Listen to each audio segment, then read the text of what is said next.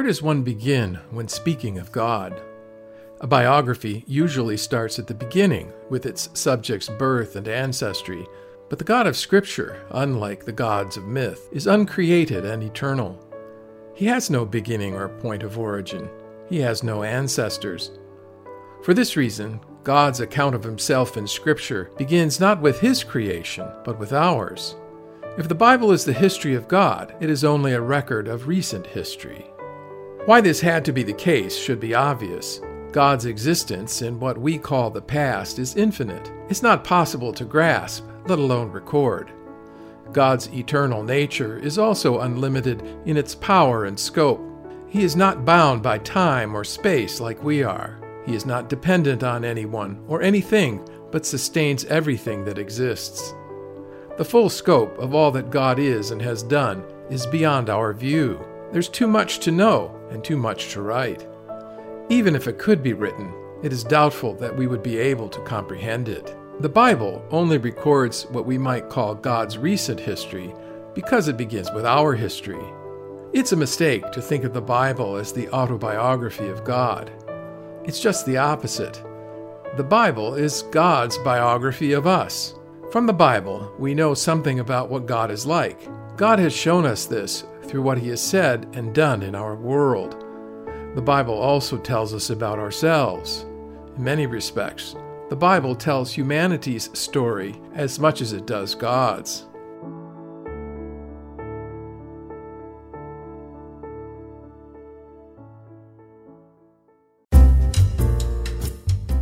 The theologians have a word for this. They call it revelation.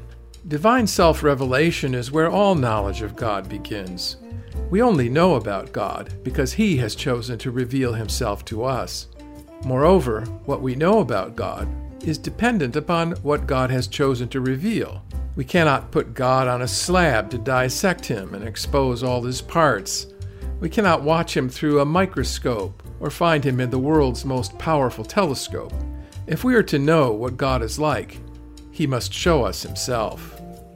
God has done this in two primary ways. God has revealed himself by actions and in words.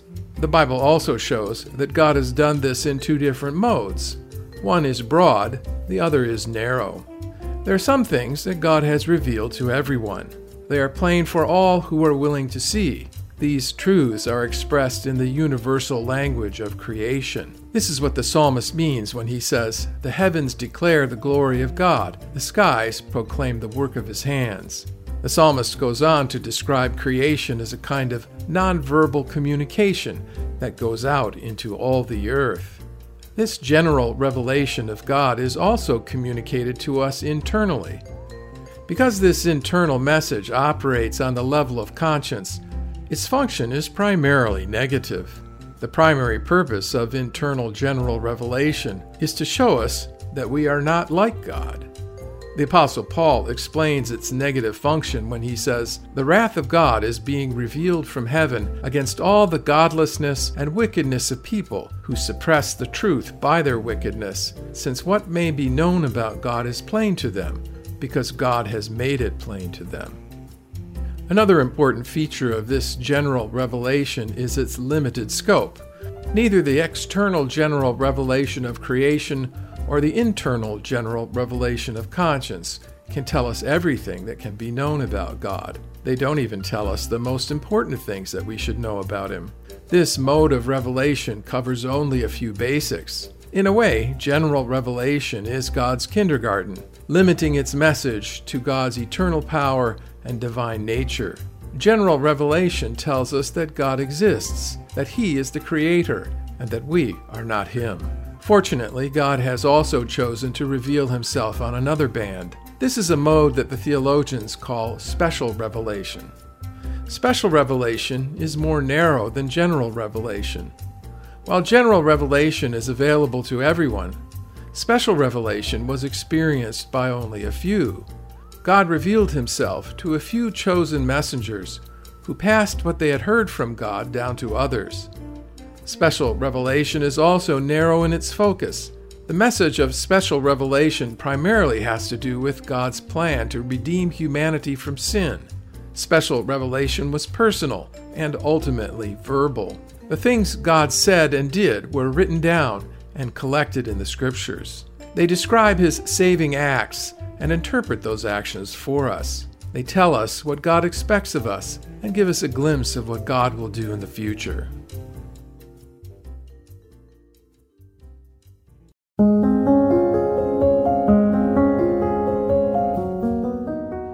When you read the Bible, you quickly discover that God did not make himself known all at once. Instead, he revealed himself in stages. This progressive revelation of God reaches its peak in the person and work of Jesus Christ. As the writer of the New Testament book of Hebrews observed, in the past, God spoke to our ancestors through the prophets at many times and in various ways.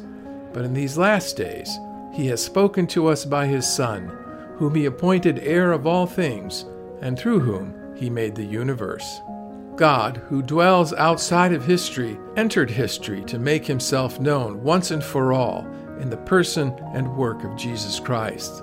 Not only does Jesus reveal God to us in human terms, but he also shows us what God had in mind when he created the world. If the Bible is a history of the human race described from God's perspective, Jesus Christ is the key that unlocks that history for us. Jesus is the bridge that connects God's story with human history. Jesus is the end toward which all God's words and works in the world tend.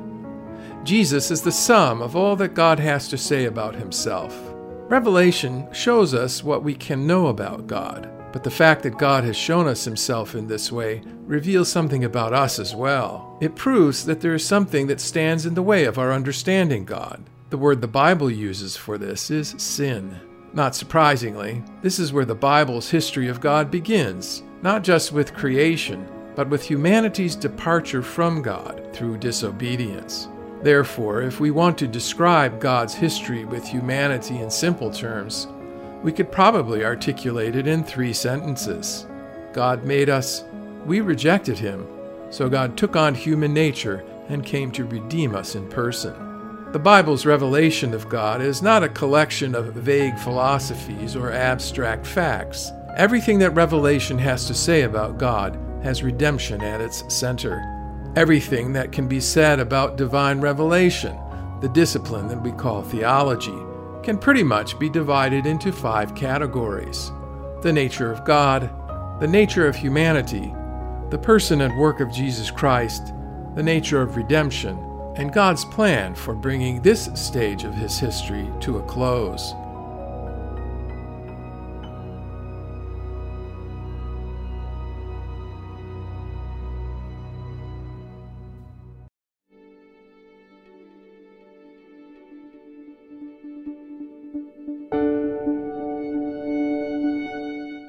Where does one begin when speaking about God? We begin with God. The only way to begin with God is to begin with what God has said. Everything that we can say about God depends upon what God has said Himself.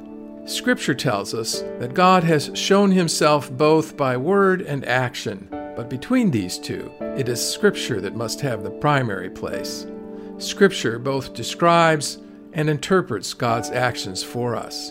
But why would God reveal himself to us in the first place? It's not so that we would accumulate facts about him. The goal of revelation is faith. We study Scripture so that we might know about God, and by knowing, that we might come to believe. For as the writer of the book of Hebrews observed, without faith it is impossible to please God, because anyone who comes to him must believe that he exists and that he rewards those who earnestly seek him.